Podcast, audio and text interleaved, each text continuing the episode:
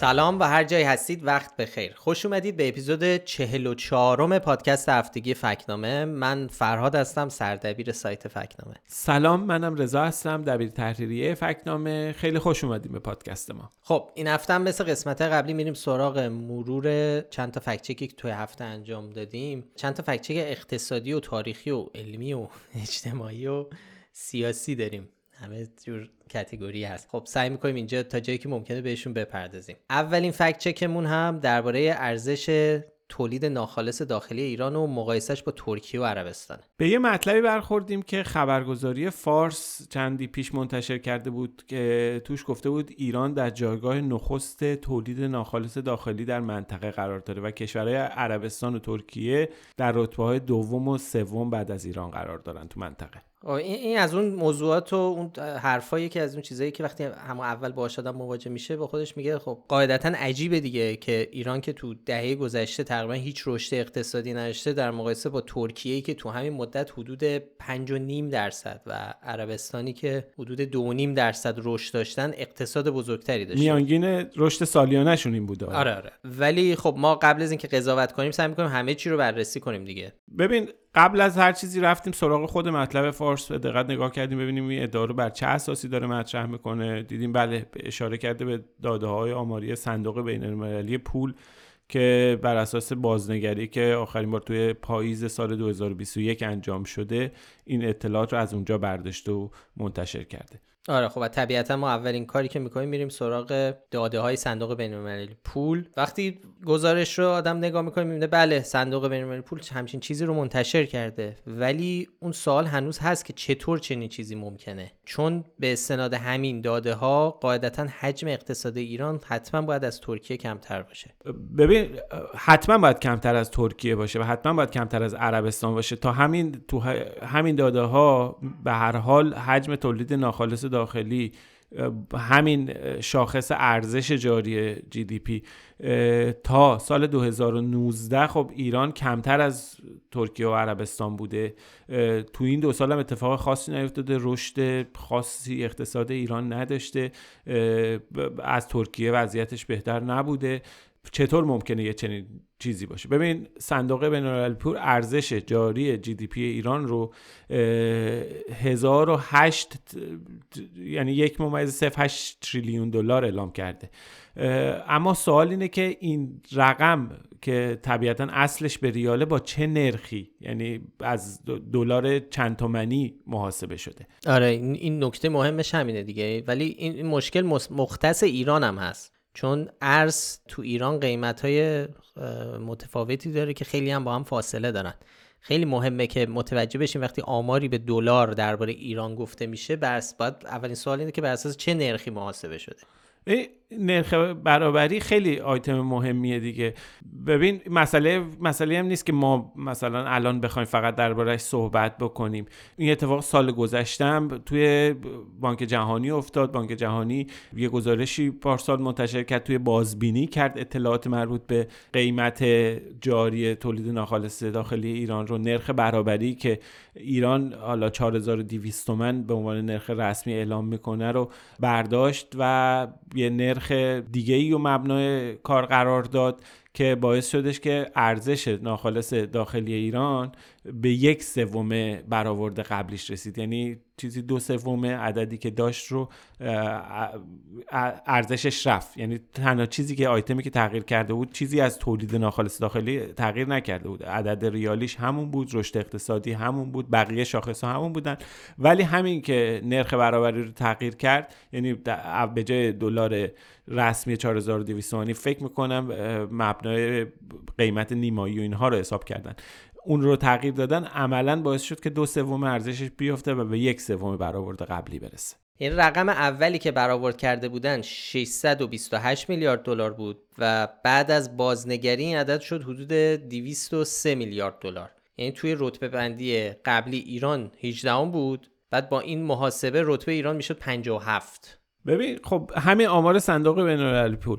بیایم معادل ریال و نرخ برابری ریال و دلار رو. بیایم قیمت به جای قیمت رسمی 4200 تومانی قیمت بازار رو بذاریم میانگین قیمت بازار رو بذاریم می‌بینیم که عددش می‌رسه به یه چیزی حدود یک هفتم یک شیشم تا یک هفتم این برآورد یک ممیز 0.8 تریلیون دلاری.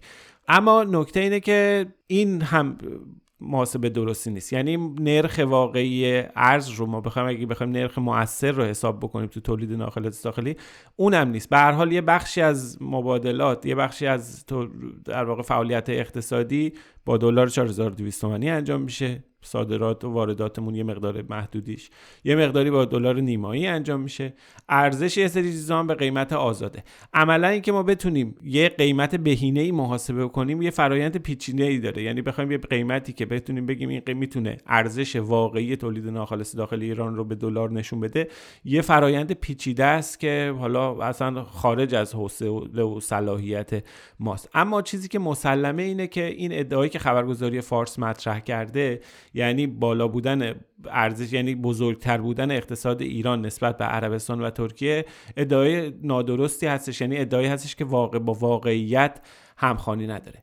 اینجا یک نکته خیلی مهم وجود داره که ما خیلی یعنی من خودم خیلی دوست دارم اگه یه فرصتی شد ما درباره این بحث جی دی پی و بحران استفاده از داده های مرتبط با جی دی پی در مورد ایران بهش اشاره بکنیم. اینکه تکلیف ما روزنامه نگارا ما فکت چکرها برای مواجهه با این آمار چیه؟ ببین همین الان ما می‌خوایم یه دونه درباره تولید ناخالص داخلی ایران صحبت بکنیم. ریالی دلاری.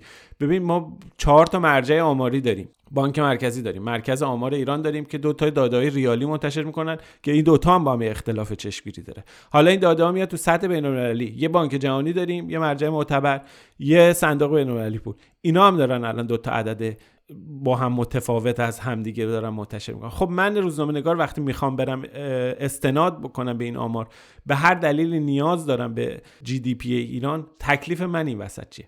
به هر حال ما باید توجه داشته باشیم. خلاصه اگه بخوایم بگیم حالا بحث مفصلی سعی می‌کنیم یه موقعی اگه فرصت شد دربارش مقاله مفصل بنویسیم و توی پادکست مفصل دربارش صحبت کنیم. ولی ما باید به هر حال دانشمون سطح دانشمون رو بالا ببریم بدونیم از کدوم شاخص کجا استفاده بکنیم. ببین این بحث این شاخصه. تولید ناخالص داخلی بر اساس قیمت جاری یه شاخصی که لزوما فقط برای مقایسه وضعیت کشورها به کار میاد. خیلی لازم نیستش که ما بهش بپردازیم. و اگر قرار شد که توی چنین مواقع بریم سراغ این آمارها به هر دلیلی مثلا مجبور بودیم اقتصاد ایران رو با ترکیه مقایسه بکنیم بهتر اینی که به جای اینکه بیایم و مثلا از قیمت جاری صندوق پول استفاده بکنیم که با واقعیت همونجور که توضیح دادیم همخوانی نداره. بهتر اینه که مثلا بریم داده های ریالی رو مقایسه بکنیم. مثلا ببینیم که ده سال پیش طبق داده های ریالی سرانه هر ایرانی چقدر بوده؟ طبق وضعیتی که مثلا ده سال پیش توی ترکیه بوده سرانهشون بر اساس قیمت بر اساس لیر چقدر بوده؟ بعد بیایم مثلا ببینیم تو این فاصله عربستان چقدر پیشرفت کرده ترکیه چقدر پیشرفت کرده ایران. یعنی بهتره که حواسمون جمع باشه که این داده ها رو همینجوری خام که برداریم ازشون استفاده کنیم. ممکنه که در نتیجه گیری آخری که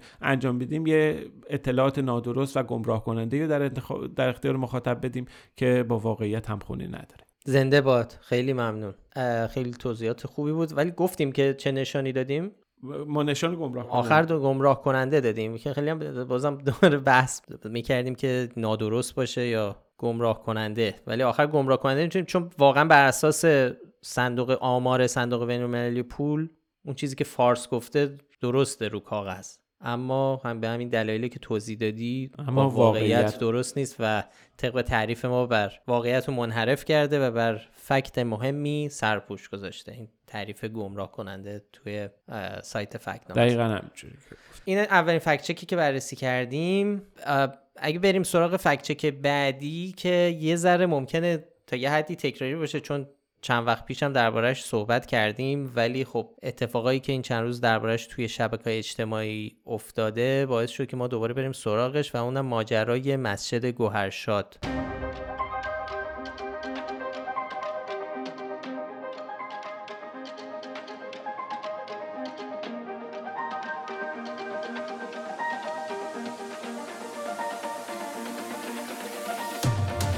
اگه یادتون باشه ما در اپیزودهای قبل فکر می‌کنم چند ماه پیش مفصل درباره ماجرای مسجد گوهرشاد و ارتباطش با بحث کشف حجاب حرف زدیم. این هفته هم دوباره این ماجرا باید بریم دوباره سراغ مسجد گوهرشاد و اون واقعه تا حدی. به خاطر اینکه یه خبری توی شبکه اجتماعی ترند شده بود در هفته گذشته و اونم بحث کشف یک گور دست جمعی در مشهد که ادعا میشه و شایعات دورش اینه که این کشته شده های واقعی مسجد گوهرشاد در زمان رضا شاهه. خب اولا که گور دست جمعی کشف نشده به تازگی. این خبر تکذیب شد میراث فرهنگی تکذیب کرد توی رسانه ها هم نوشتن. دوم اینکه به بهانه این موضوع دوباره یک سری ادعاهای نادرست درباره واقع گوهرشاد مطرح شد. هم حالا بحث اینکه درباره ارتباط کشف حجاب با مسجد گوهرشاد این بحثی که حالا به حال از قدیم مطرح بوده. ما هم قبلا دربارهش فرهاد گفت فکت چک نوشتیم تو پادکست توضیح دادیم. درباره این دوباره مطالبی مطرح شد. به اضافه اون ادعاهای درباره تعداد کشته شدگان و کسایی که توی این واقعه جونشون رو از دست دادن مطرح شد. به اضافه یک سری عکس های فیک منتشر شد. عکس که تو کشورهای دیگه جاهای دیگه گرفته بودن و اومدن به اسم عکس کشف گور دست جمعی یا تصویری از کشتار مسجد گوهرشاد منتشر کردن. این عکس های فکر رو هم داشتیم. ولی فراتر از اون ما شاهد جریان چرخش اخبار جعلی توی این ماجرا بودیم. به چه شکل؟ اینطور که یه شایعی توی سوشال مدیا شروع شد. و هنوز ما موفق نشدیم که دقیق بفهمیم این شایعه از کجا آمده تو کدوم پلتفرم شروع شده چه کسایی اومدن و در تنورش دمیدن پروموتش کردن. ولی ما به رد اولین توییت ها رو پیدا کردیم. اکانت هایی بودن که حالا اسمشون رو بذاریم توی گیومه اکانت های ارزشی بودن که اومدن این ادعا رو مطرح کردن که یه گوره دست جمعی پیدا شده مربوط به کشته شده های مسجد گوهر شده. یه مقداری که این چرخید توی social media خبرگزاری ها وارد شدن. یه هشتگ هم باهاش وارد چیز شده بود. آره هشتگ گور پهلوی. به حال یه, یه مقداری که این چرخید رسانه ها وارد شدن. فارس مثلا به طور مشخص که ما توی fact check مون focus کردیم روش تمرکز کردیم روش اومد یه گزارش مفصل نوشت که در شبکه های اجتماعی چنین خبری اومده که گور دسته جمعی پیدا شده. و به بهانه اون اومد دوباره با همون روی کردی که داره ماجرای گوهرشاد رو مثلا بررسی کرده بود. والا توش ادعای مطرح کرده بود که یه ذره جلوتر بهش می‌پردازیم. و جالب اینه که بعد از اون خیلی از این کسایی که این هشتگ رو دنبال می‌کردن و دربارش تولید محتوا می‌کردن اونها اومدن لینک خبرگزاری فارس رو به عنوان منبع خودشون معرفی کردن. یعنی اینکه استناد کردن که ببینید یه چیزی پس بوده که توی مشهد گور دست جمعی پیدا شده و مربوط به گوهر شد. فارس هم یعنی تاییدش کرده به به نوعی اون خب گزارشی که فارس منتشر کرده بود رو به عنوان منبع جا زدن. خب این یه فرایند مرسوم چرخش اخبار جلی ما. قبلا هم دربارهش مطلب نوشتیم. به هر حال اینکه یه شایعی مطرح میشه یه رسانه میاد میگه گفته می‌شود در شبکه های اجتماعی فلان. بعد همون گزارش گفته می‌شود و اون مطلبی که تو رسانه منتشر میشه اون تبدیل میشه به منبع برای اون خبر فیکی که داره میچرخه. نمونهش هم نمونه خیلی نزدیکش هم قضیه انتقام سخت بود که تو یکی دو اپیزود قبلم دربارش حرف زدیم. دقیقا. حالا بریم اگه موافقی جلوتر از این بگذریم. به هر حال موضوع مطالعه اخبار جلی و گردش اخبار جلی موضوعی که ما هم بهش به حال تو حوزه کاریمون هست بهش می‌پردازیم خواهیم پرداخت. این بحثش بریم سراغ اطلاعات نادرستی که توی این ماجرا مطرح شده بود. اول از همه که بحث کشف گور دست جمعی بود که یا چنین چیزی خب تکذیب شد و صحت نداشت و اینها بماند. این به حال اینو می‌دونیم که فکر دومی مسئله ادعاهایی بود که به این بهانه دوباره درباره تعداد قربانیان و کشته شدگان مسجد گوهرشاد مطرح شد. خبرگزاری فارس تو همون گزارشش نوشت که در این واقع چهار هزار نفر جونشون رو از دست دادن و کشته شدن. یه سریا اومدن همین عدد رو دوباره به نقل از فارس نوشتن تو رسانه های دیگه هم دوباره نوشتن. چهار هزار نفر دو هزار نفر سه هزار نفر یه اعداد و ارقامی مطرح شدن که این اعداد و ارقام نمی‌تونه صحت داشته باشه. چرا نمی‌تونه صحت داشته باشه؟ مساحت کل صحن گوهرشاد چیزی حدود 2800 متر مربع. یعنی شما فرض کن هر یه نفری که میفته زمین و کشته میشه یه متر هم جا بگیره خب اصلا جا دادن 2500 تا جنازم تو اون جا غیر ممکنه. یعنی عملا این عدد به طور مشخص با منطق فیزیکی و فضایی نمی‌تونه سازگاری داشته باشه. غیر از اون این عدد اصلا خب منبعش کجاست؟ کی گفته یه چنین عدد و ارقامی؟ اعداد و ارقامی که تا حالا منتشر شده درباره این موضوع. خب داریم درباره موضوعی صحبت می‌کنیم که مربوط به سال 1314 هیچ تصویر و عکس و فیلم و سند قطعی ازش در دست نیست. ولی گزارشات رسمی و مکتوبی که اون زمان وجود داشته مثلا صحبت از کشته شدن 14 نفر بوده 11 نفر بوده. یه گزارشی هست که قدس آنلاین منتشر کرده. سال 1392 منتشر شده. خیلی گزارش خوبی ازش قابل استناد از این جهت که حقیقا اشاره کرده به منابع مختلف. گفته این عدد و رقم هایی که تاکنون درباره تعداد کشته ها مطرح شده چی بوده؟ خب گزارش های رسمی یه جا 14 نفر رو گفتن یه جا 11 نفر رو گفتن. عده مقتولین جای دیگه ای توی گزارش مطبوعاتی بحث 70 نفر مطرح شده 20 نفر و 22 نفر گفتن. خود آقای بهلول که از راویان آدمای موثر و رهبرای ماجرای گوهرشاد بوده صحبت کرده میگه تعداد کل کشته شدگان در روز جمعه گفته میگه در تعداد کل کشته شدگان 22 نفر بوده که 14 نفرشون طرفدار بنده بودن و 8 نفر از نیروهای نظامی بودن. یه آقای دیگه ای به اسم نواب احتشام رضوی که اون هم فعال بوده و جزو کسایی بوده که تو این ماجرای گوهرشاد نقشه تهیج کننده و سخنران و اینها رو داشته. اون صحبت از 60 نفر کرده. به هر حال اعداد و ارقام که با جزئیات مطرح شدن مثلا عدداشون یکان دهکان مشخص داشته تو این حده. یعنی دو رقمی. دو رقمیه واقعا سه رقمی هم نیست که سرقنی. ولی خب یه سری هم همینجوری مثلا سالها بعد تعریف کردن از شاهدان عینی که در اون واقعه مثلا هزار خورده نفر کشته شدن. مثلا یه آقایی به اسم شوشتری بازرس آستان قدس و خفیه نویس بوده اون موقع.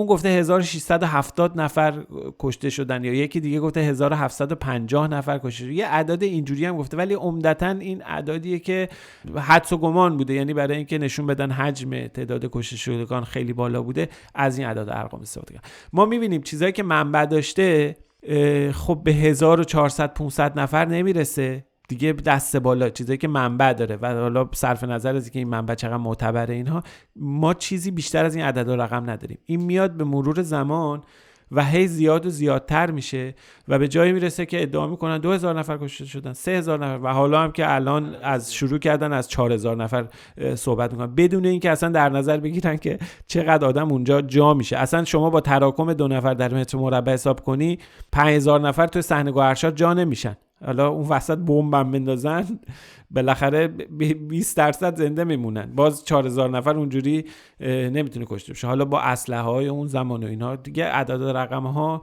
کاملا مشخصه که اقراق شده است و برای بزرگنمایی اتفاقی که اون زمان افتاده مطرح میشه. ببین ولی همین عددهایی هم که خودت داری میگی اون, اون عددهای دست بالا هزار هزار خورده ای 1600 اینا خودش خیلی عددهای بالاییه واسه کشته های یک واقع یک تجمع. بله به نظر واقعا به نظر می‌رسه اینا عدد رقم های اقراق شده است. اینا عددهای منبع داره ها. یعنی احتیاج به یک منبع خیلی محکمی داره همچین ادعایی. خود اینا رو هم تخصصی میگم عرض کردم تخصصی اگه کسی راستی آزمایی بکنه صحت منابع و اعتبار منابع و اینا رو راستی آزمایی بکنه زمان طرح شدن این اعداد و ارقام خود اینا هم داره میشه دربارش صحبت کرد. ما نمی‌خوایم وارد این بشیم. یه کتابی هست به اسم واقعه گوهرشاد. تو این کتاب خودش به یه منبعی ارجاع میده به اسم کتاب حدیقت و, رز... حدیقت و رزویه اونجا باز به نقل از شاهدان می‌رسیم. میگه آنچه مسافران ما دیده و از مقابل اتاقشان که مشرف خیابان تهران بود بوده برده اند در واقع کسایی که کشته و مجروح شدن یک کامیون مقتول یک کامیون مجروح و چهار کامیون اسرا بودند اما افواه تا هزار نفر مقتول و مجروح می‌گفتند و شماره هزار نفر متواتر بود. ولی آنچه نگارنده بعدها از منبع موثقی شنیدم تحقیقا عده مقتولین و مجروحین با هم بالغ بر 85 نبوده خب ببین این به هر حال نشون میده که این هزار نفر یه اقراق شده یه در واقع آمار اقراق شده ای بوده درباره یه اتفاقی که افتاده و افواه عمومی برای بزرگ نشون دادنش ازش استفاده می‌کردن. باید میگم باید رفت و بررسی کرد. عدد دقیق تعداد کشته شده ها مشخص نیست. اینها رو باید رفت و گشت و پیدا کرد و وقت گذاشت و راستی آزمایی کرد. اعتبار کسی که اینا رو نقل کرده بررسی کرد. چه زمانی نقل شدن رو اوورد حساب و کتاب کرد و بعد از اونها به یه برآوردی نزدیک به واقعیت رسید که چند نفر کشته شد. اما اونچه که مسلمه این چیزی که ادعایی که خبرگزاری مت... فارس مطرح کرده درباره کشته شدن 4000 نفر نه با هیچ کدوم از روایت های موجود تاکید می‌کنم. صرف نظر از اعتبارشون هم خونی داره و نه اینکه از نظر فیزیکی اصلا یه چنین چیزی ممکنه. حالا یه چیز دیگه هم من بگم و بعد بحث رو ببندیم. اونم اینه که واقع گوهرشاد اتفاقیه که خب بالاخره 70 80 سال پیش افتاده.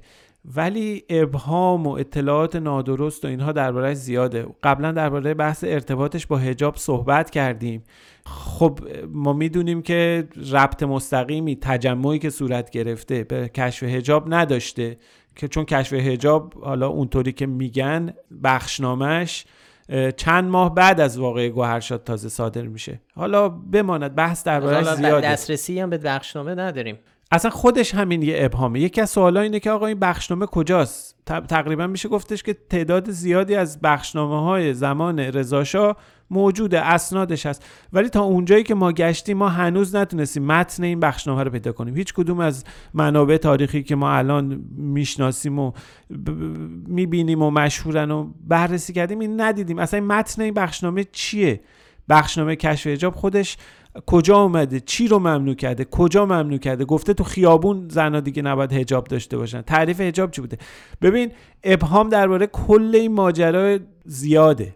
و نکته که قابل توجهه حالا من به نظرم مهم میاد اینه که هیچ اراده ای هم برای ابهام زدایی از این ماجرا وجود نداره. چون دو طرف قضیه به نفعشونه یعنی آره خب طرفداران پهلوی واقعه کشف حجاب رو به عنوان یک افتخار بزرگ می‌بینن. از اون طرف طرفدارای جمهوری اسلامی اون رو به عنوان یک لکه ننگ می‌بینن. خب طبیعیه که دو طرف می‌خوان تاکید بکنن اون رو بزرگتر از اون چیزی که هست جلوه بدن. و هر چی که مطرح بشه هر اقراقی که ادعای اقراق آمیزی که درباره اون مطرح بشه درباره وقایع پیرامون اون مطرح بشه به نفع گفتمان دو طرفه. خب در این میون مشخصه که ابهام ها کسی علاقه ای نداره که بیاد ابهام ها رو برطرف بکنه یه تصویر روشنی ارائه بکنه.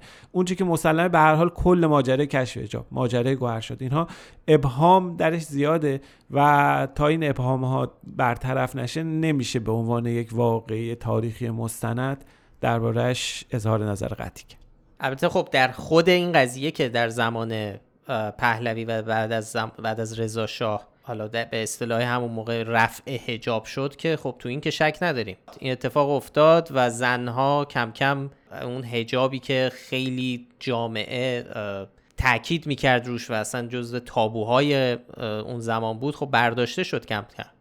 ولی اینکه اسناد تاریخی مربوط به اون زیاد در دست رسید مثلا همین بخشنامه کلا پهلوی هست تصویرش هست. دقیقا مشخصه که توش چی نوشته شده.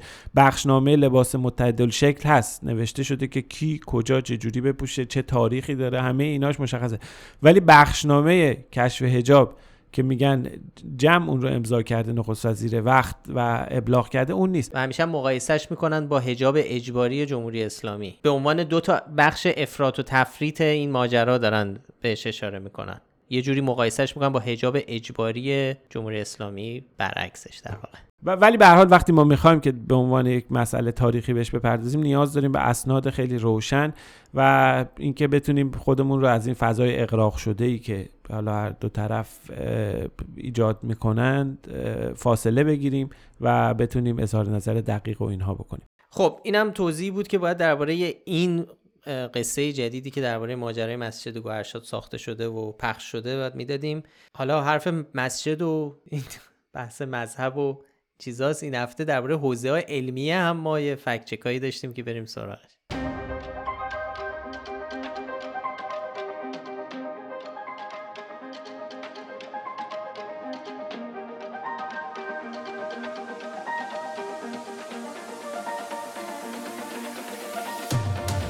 یه فکچه که خوبی که این هفته منتشر کردیم حالا خودمون میگیم خب قاضی که خودمون خیلی چیزا توش یاد گرفتیم تعریف می‌کنیم. تعریف از خود نباشه.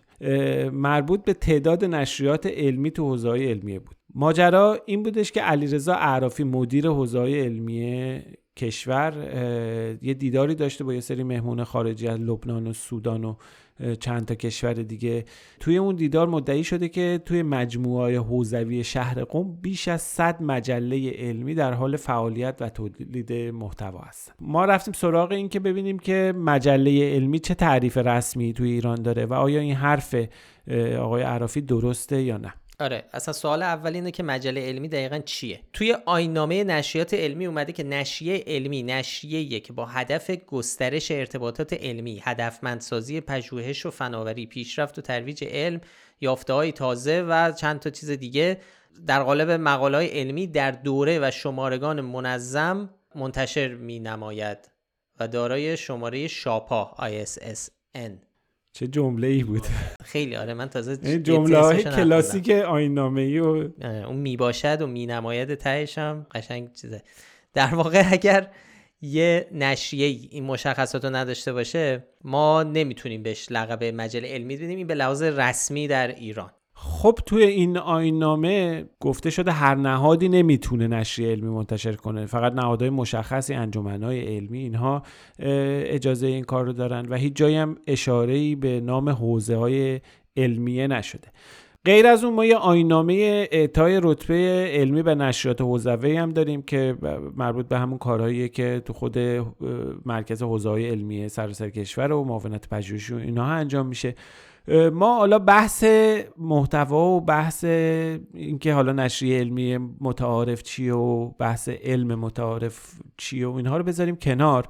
ما همین مصوبه شورای عالی انقلاب فرهنگی رو base قرار دادیم. گفتیم که بله خب به حال طبق این مصوبه اجازه داده شده که حوزه علمیه هم نشریه علمی داخل گیومه منتشر بکنه. چون در حالت عادی حالا وقتی میگیم نشریه علمی داریم در علم یا science داریم حرف می‌زنیم. احتمالا. یعنی اون اون آیین‌نامه نشریات علمی هم تعریفش کم و بیش اینه. ولی شما می‌خوایم فرض رو بریم بگیریم که حوزه هم نشریه علمی حالا تو گیومه داره منتشر می‌کنه. یعنی چیز ما یه یعنی مقداری یعنی point ی بدیم به آقای اعرافی یعنی حتی فرض رو بریم بگیریم مثلا اونم علمی. حالا حالا برای خب نشریه علمی تعریف متعارفی داره یه تصویر متعارفی داره. حالا میگم ما از اون تصویر فاصله گرفتیم برای این فکت چک. اومدیم گفتیم اوکی طبق این مصوبه خب حوزه علمی هم اونم مجله علمی. نشریه منتشر آره. می‌کنه حالا تا, تا اینجا حالا یکم درباره سازوکار این ماجرای مجلات علمی صحبت کردیم. حالا بریم سراغ آمارها. ببینیم اصلا با همین تعریف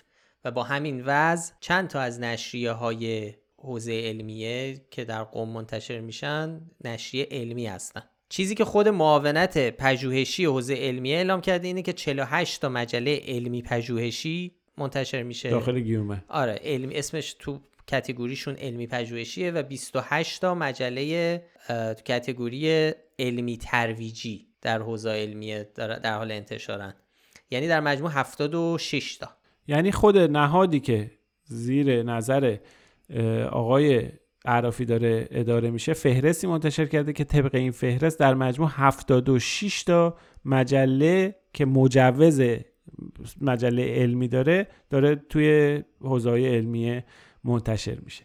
ولی خب با وجود همه این تبصره ها و همه این چیزهایی که گفتیم در نهایت با تعریف رسمی خود حوزه علمیه هم 76 مجله به عنوان مجله علمی منتشر میشه. و این عدد بیش از 100 تا که علیرضا عرافی گفته خب عدد نادرستیه ما هم در مطلب و در روی سایت بهش به این گفته نشان نادرست دادیم. چند نفرم اومدن برای ما توی اینستاگرام پیغام گذاشتن برامون کامنت نوشتن. چند نفری بودن که به حال به نظر می رسید که کسایی بودن که توی حوزه علمیه مشغول کار و درس خوندن و اینها بودن. از رو عکسشون فهمیدی؟ آره از رو عکسشون واقعا. معمم بودن می‌خوای اینا رو داری میگی که بگی؟ آره نمی‌خوام معمم بودن چرا نمی‌خواستم بگم آخوند نمی‌خواستم واژه آخوند. اینقدر بار پیدا کرده این کلمه. معمم بودن خب. آره، چند تا از این به حال طلبه ها و اینها بله، برامون. کامنت گذاشتن. توش نوشتن که تعداد نشریاتی که داره منتشر میشه خیلی زیاده. همه این نشریات به دلایل حالا سختگیری آینامه های حوزوی و اینا نتونستند مجوز بگیرن وگرنه تعداد نشریاتی که داره منتشر میشه واقعا بیش از 100 تا اینا. ببین خب ما نمی‌دونیم که چند تا واقعا نشریه داره اونجا منتشر میشه. دقیقا تعداد مجلهایی که داره چاپ میشه خب در دسترس نیست. لیستا و اینهایی هم که ما می‌بینیم این ور اونور خب تعداد زیادی مجله به هر حال داره منتشر میشه. اما ما صحبت اینجا درباره مجله علمی ادعای آقای عرافی به طور مشخص از واژه مجله های علمی استفاده کرده و طبق اون تعریفی که خود سازمان آقای عرافی و اینها میپذیرن. با اون آماری که در واقع مدیر حوزه علمی سراسر کشور گفته همخونی نداره و خب ما طبعا به همین اعتبار بهش نادرست داریم توی فهرست هم حالا اطلاعات با مزه داشت. مثلا ردیف اول مجلاتی که فهرست شده بود مجله حکومت اسلامی بود که اونجا نوشته شده بود مدیر مسئولش محمود هاشمی شاهرودی که سال 97 مرده. حالا این فهرست خرداد 1400 بروز شدن به هر حال میگم یه چنین چیزهایی هم هست ولی طبق به اعتبار خود این تعریف و به اعتبار خود آمار و فهرستی که ارائه کردن ما به این گفته نشانه نادرست دادیم. این اینم راستی نگفتیم که حرف آقای عرافی درباره مجلات قوم بود که ادعا می‌کنن 100 تا در قوم مجلات علمی حوزوی داره منتشر میشه. این 76 تا مال کل کشوره درسته؟ اصلا 76 تا کلا مجله حوزوی کل کشور. ببین این 76 تا عنوان فهرست نشریات علمیه که معاونت پژوهشی حوزه های علمیه سراسر کشور بهشون مجوز داده. همشون حالا تو قوم البته طبق آدرسی که اونجا نوشته همشون تو قوم یعنی بقیه حوزه های علمی مجله منتشر نمی‌کنن. یعنی مگه میشه؟ یعنی مثلا اصفهان منتشر مشهد منتشر حوزه علمی مشهد مشهد ماجراش جداست. مشهد ببین در واقع ما باید حوزه های علمی سراسر کشور یه پرانتز جلوش درست کنم بجز خراسان. چون مگه چی؟ واقعا؟ آره اون یه تشکیلات جدایی داره ردیف وجه اون شورای حوزه های علمی خراسان اون اصلا یه تشکیلات جدایی داره. یعنی زیر مجموعه حوزه های علمی نه نیست؟ زیر مجموعه حوزه های علمی سراسر کشور. اون ماجرای عجیب غریبی یعنی یه ذره اینجوریه. باید بنویسم شورای حوزه های علمیه سراسر کشور بجز خراسان اگه بخوام درست بنویسم. آره. واقعیتش اینجوریه. من نمی‌دونستم اینا. منم آشناییم باش از ردیف بودجه است. چون توی بودجه سالیانه حوزه های علمیه سراسر کشور یه بودجه می‌گیرن شورای حوزه های علمیه خراسان یه چیز دیگه ای می‌گیرن. مثلا اینا اصلا دو تا سازمان و تشکیلات نهاد مختلفن. شورای مرکزیشون و اون شورای عالیشون اینا یه سریان اونا یه سری دیگه. یکی دیگه اونا رو منصوب بکنه یکی دیگه مدیر اینا رو یکی دیگه اصلا ساختار اداری کاملا متفاوتی از هم دیگه دارن چقدر باحال؟ من اصلا نمی‌دونستم. بیا بریم بیرون. یعنی از این مطلب هم خارج چیم بریم سراغ مطلب بعدی. مطلب بعدی هم آخه مذهبیه.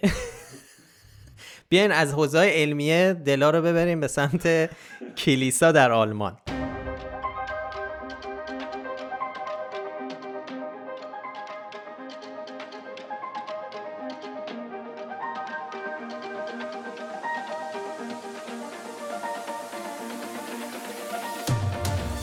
خب بیاین حالا همونطور که گفته از مسجد گوهرشاد و حوزه علمیه حالا دیگه بریم سراغ کلیسا و مسیحیت. یه فکچک دیگه هم که داشتیم این هفته مربوط می‌شد به این ماجرا به ماجرای مالیات کلیسا در کشور آلمان. قضیه هم اینه که خب یه مخاطبای فکنامی توییتی رو برامون فرستادن که بازخوردش خوب بوده یعنی لایک و ریتوییت خوب گرفته بود و توییت هم این بود. من متن توییت رو می‌خونم سریع. تو آلمان مسیحی ها باید 8 تا 9 درصد مالیات مذهبی پرداخت کنن. علامت تعجب. بعضی از مردم به همین دلیل اعلام بیدینی می‌کنن که کلیسا اونها رو تکفیر و از مراسم ازدواج و خاکسپاری و فرزن خوندگی محرومشون می‌کنه. ولی تو اسلام پرداخت خمس و زکات و فطریه آزاده و اجبار قانونی نداره. خب این توییت بود. خب ما رفتیم برامون خیلی جالب شد. بریم ببینیم قضیه چه قراره. رفتیم سراغ این مطلب که ببینیم اصلا در آلمان چنین چیزی هست یا نه. خب بله بخشی از این گفته درسته. تو آلمان چیزی به اسم مالیات کلیسا هست که حالا دربارش صحبت می‌کنیم. ولی خب این مالیات 8 درصد نیست. 8 درصد درآمدشون رو افتاد در واقع به 8 تا 9 درصد گفت.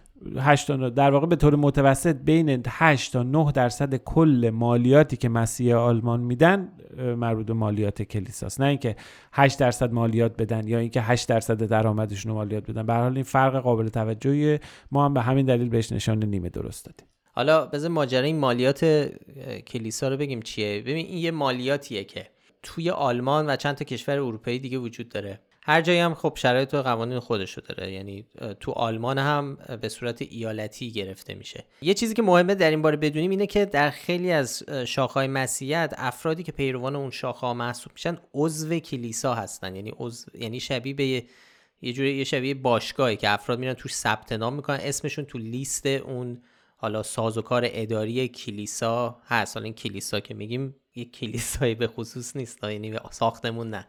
اون مثلا کاتولیکا یا اون سازوکار اداری اون شاخه از شاخه مذهبی. طبعا خب خیلی هم از زمان نوزادی و غسل تعمید اسمشون وارد اون کلیسای خاص میشه. خب این باعث میشه که در قبالش یه خدماتی هم کلیسا به اون اعضا و پیروانش میده. یعنی مثلا برای مراسم ازدواج تولد خاکسپاری و چیزای شبیه این. معلومه که این آقای یا این خانم عضو کلیساست و اونم از این خدمات استفاده می‌کنه آلمان در واقع بر اساس همین لیست از اعضای کلیسا و پیروان اون شاخه مذهبی مالیات می‌گیره. خود دولت حدود 3 درصد از این مالیات رو برمیداره بقیه رو میده به کلیسا. در واقع توی آلمان اغلب کاتولیکا پروتستان و یهودی ها مالیات کلیسا میده بنابراین چند فرقه مسیحی دیگه و بقیه افراد یعنی کسایی که عضو هیچ کلیسایی نیستن به دینی اعتقاد ندارن یا مسلمونن یا ادیان دیگه و اینها اینا از پرداخت مالیات معافن. همونطور که فرهاد گفت چون مالیات بر اساس اون لیست اعضا تعیین میشه اگه کسی نخواد که این مالیات رو بده باید درخواست کنه که اسمش از لیست کلیسا خارج بشه. گزارش که منتشر شده نشون میده باید یک روز وقت بذارن و این کار رو به صورت اداری پیگیری بکنن که بتونن مدرکی رو بگیرن که نشون بده اونا عضو کلیسا نیستن و از این مالیات هم معاف بشن. توی مطلبم به چند تا مقاله و گزارش اشاره کردیم که تعداد افرادی که دارن از کلیسا خارج میشن هم روز به روز داره بیشتر میشه. مثلا مقدار مالیاتی که سال 2020 به کلیساهای آلمان رسیده 12 میلیارد یورو بوده که به نسبت سال قبل 800 میلیون یورو کمتر شده. خب که نشون میده افراد دارن خودشون رو از اسمشون از اون لیست کلیسا ها میارن بیرون. عدد قابل توجهه. ولی به هر حال خب اینطوری نیست که مثلا 8 درصد درآمدشون رو سالانه مالیات آره بدن. 8 درصد درآمد سالانه نیست. 8 درصد از اون مبلغیه که قراره به صورت مالیات بدن به دولت. آره مثلا فرض کن یکی تو برلین زندگی می‌کنه مثلا ماهی 3500 یورو درآمد داره بعد ماهی 46 یورو مثلا مالیات کلیسا بده. عدد کمی نیست ولی به هر حال مشخص 8 درصد درآمد هم نیست. 8 درصد 3500 یورو میشه چیزی حدود 300 یورو. 7 برابر بیشتر از اون چیزی که الان در واقع پرداخت میشه. کلا هم جریان های انتقادی به سازوکار کلیسا وجود داره. ما لینک چند تا گزارش هم گذاشتیم که مثلا اسقف آلمان چند سال پیش برای بازسازی خونه شخصیش 31 میلیون یورو هزینه کرده بود. به طور کلی خوب این انتقادام وجود داره نسبت به این ماجرا و پولی که دریافت می‌کنن. و ما هم سعی کردیم که تو این زمینه سوالای اصلی رو جواب بدیم و همونطور که گفتی نیمه درست دادیم. بیاین یه مقداری از مسجد و حوزه علمی و کلیسا فاصله بگیریم و بریم سراغ یه خبر پر سر صدا صدای انفجار مهیبی که چند روز قبل از ضبط این اپیزود تو غرب ایران شنیده شد.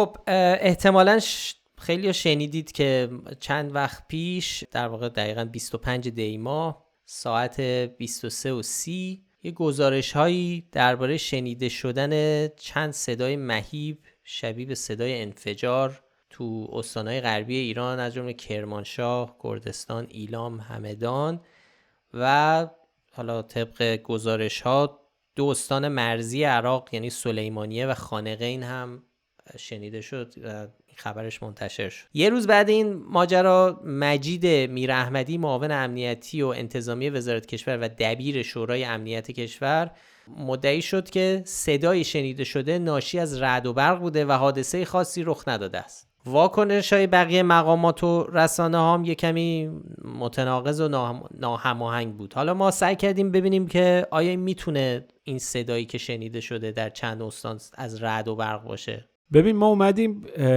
وسعت مناطقی که صدا توی اون شنیده شده رو در واقع برآورد کردیم. یه دایره تقریبا به شعاع 300 کیلومتره که فاصله خیلی خیلی زیادی محسوب میشه.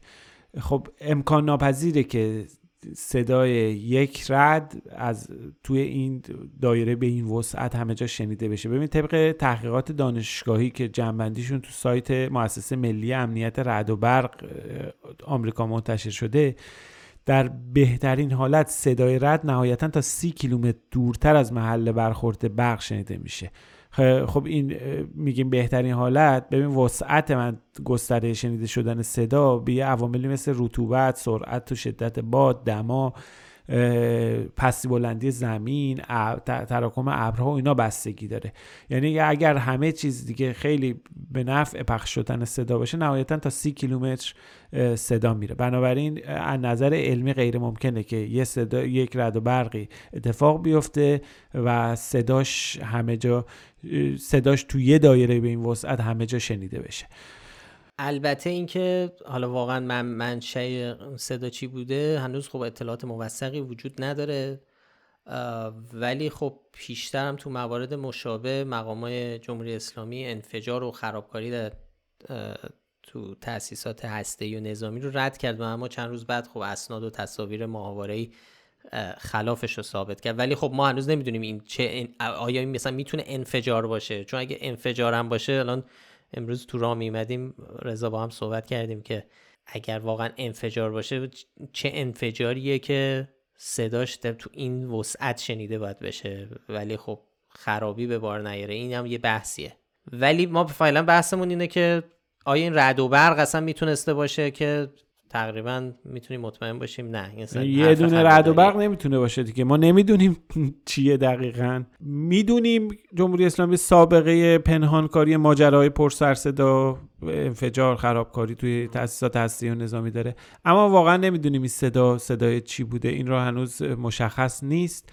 و باید حالا صبر بکنیم اگر اطلاعات موثقی به دستمون برسه اون موقع بتونیم که بگیم که این چی بوده. به حال با توجه به همه اینها به دلیل اینکه این ادعای آقای میرحمدی که صدا ناشی از رد و برق بوده از نظر علمی غیر ممکنه یک امر غیر علمی کاملا بهش نشان شاخدار دادیم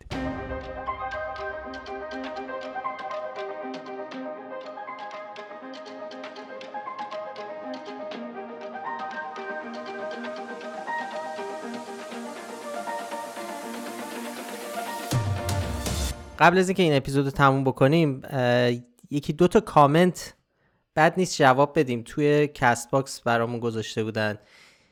یکیش درباره قضیه اون پدیده لاشام که دفعه قبل توضیح دادیم از قول علی اکبر رایفی پور. یه ذره به نظرم حداقل یکی از کاربرا که برامون کامنت گذاشته بود مشخص نبود که ما می‌گفتیم مدت زمان این پدیده رو یه ذره ظاهرا گنگ بود. رضا می‌خوای یه, بار دیگه توضیح بدی؟ ببین اتفاقی که افتاده بود در طول 250 سال میدان مغناطیسی زمین کاهش پیدا کرده بود و تقریبا به حدود 6 درصد مقدار فعلی رسیده بود. بعدش جهتش تغییر کرده. 440 سال این معکوس بوده. بعد دوباره برای برگشته وضعیت عادی که خود این برگشتش هم 250 سال طول کشیده. یعنی کل این فرایند از شروعش که روند شروع شده تا اینکه تمام تمام شده شرایط دوباره عادی شده یه چیزی حدود هزار سال طول کشیده دیگه. آره یه سوال دیگه هم درباره سلاحهای مد... این بود که رائفی پور گفته بود سلاحهای مدرن از کار میافتن و اینا. برامون یک کامنت همون دوستمون در واقع کامنت گذاشته که بعید می‌دونم سلاحهای مدرنی مثل rifle ها نظیر کلاشنکوف از بین بره. و همچنین بعید می‌دونم بسیاری از چیزهای تمدن ساز از چرخ گرفته تا آتش و موتورهای درون سوز و اینا از بین برن. این قضیه هم می‌خوای یه توضیح بدی؟ ببین خب فکر می‌کنم منظور حالا رائفی پور این از سلاح مدرن در واقع تج... ساز و کار الان بحث جی پی اس ها بحث این تجهیزات خیلی مدرنی که وجود داره و اینها باشه. منظور خب قاعدتا کلاشنکوف و این چیزا نیستش. غیر از اونم حالا بحث تمدن بشری و اینها که حالا ما اون موقع گفتیم ببین قبلا هم تو اتفاقی که لاشامپ قبلی که اتفاق افتاد بالاخره انسان جان سالم به در بردن. صحبتش هم کردیم. یه گروهی به حال قارنشین بودن جون سالم به در بردن که جمعیتشون حالا جمعیت زیادی نبود. حالا به نسبت الان تخمین زده میشه حدود دو میلیون نفر یعنی دو صدم درصد جمعیت فعلی جهانه. چنین پدیده احتمالا اگر دوباره اتفاق بیفته بشریت از بین نمی‌بره. ولی خب به هر حال خیلی چیزها رو تحت تاثیر قرار میده. انسانهایی که بتونن از این وضعیت جون سالم ببر ببرند حالا بر اساس اسناد علمی که ما بهش دست داشتیم کسایی که بتونن ذخیره بکنن غذا رو تو اعماق زمینی مدتی زندگی بکنن اینها. آدمای حالا احتمالا جون سالم به در می‌برن. اگر این پدیده روزی اتفاق بیفته تو یه فرایند هزار ساله فلان و اینها. ولی به هر حال این کلیتش خیلی چیزها رو عوض می‌کنه دیگه. اگه این پدیده اتفاق بیفته اصلا کلا زیر و رو میشه همه چی. آره. اگر کسی متوجه نمیشه الان ما چی داریم میگیم به خاطر اینکه اپیزود قبل رو گوش نداده. اپیزود قبل رو برین گوش بدین متوجه چون یه ذره قضیهش پیچیده بود. برای خود ما هم تازگی داشت. خب یه چیز دیگه کامنت های Castbox که خیلی کامنت های خوبیه. ما خیلی لذت می‌بریم می‌بینیم. رضا میلاد محتا و خیلی دیگه تو کامنت ها ازمون تشکر کردن. ما هم از تک تک شنونده ها ممنونیم که وقت می‌ذارن و هر هفته پادکست رو گوش میدن. نوید نوشته بود که اپلیکیشن گوگل امکان مسیریابی رو مدتیه در ایران راه اندازی کرده. ما اشاره کرده بودیم که جزو سرویس های تحریم شده است. که خب ممنون که نکته ای رو که گفت تذکر داد نوید. رازیه هم پیشنهاد داده که انتخاب نشان رو به عهده مخاطبان فکنامه بذاریم و نظرسنجی کنیم. این این ایده جالبیه. اتفاقا گروه fact checking در واقع صفحه fact checking روزنامه واشنگتن پست یه مدت اینو داشت. الان من چند وقتی ندیدم. فکر می‌کنم دیگه ورش داشتن. نشان خودشونو می‌دادن. که تو واشنگتن پست پینوکیو از یک تا چهار پینوکیو.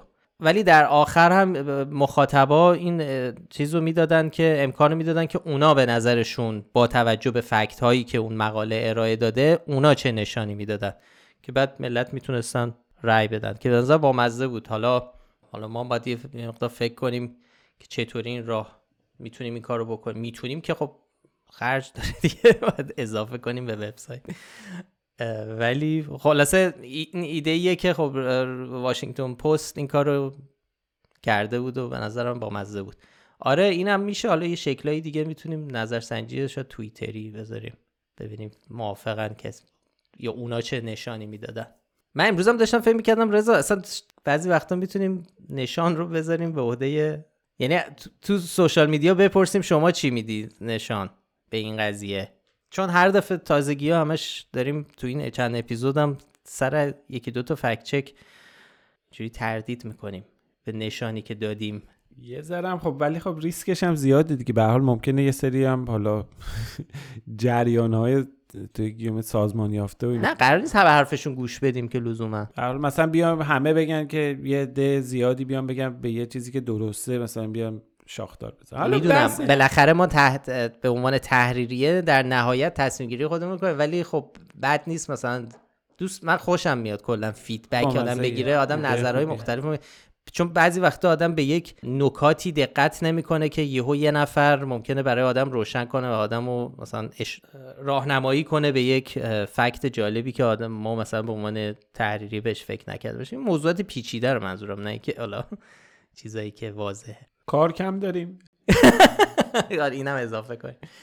خب خیلی کامنت های دیگه هم هست. ما, ما حتما همه کامنت ها رو می‌خونیم و سعی می‌کنیم بهشون تا جایی که بشه جواب بدیم.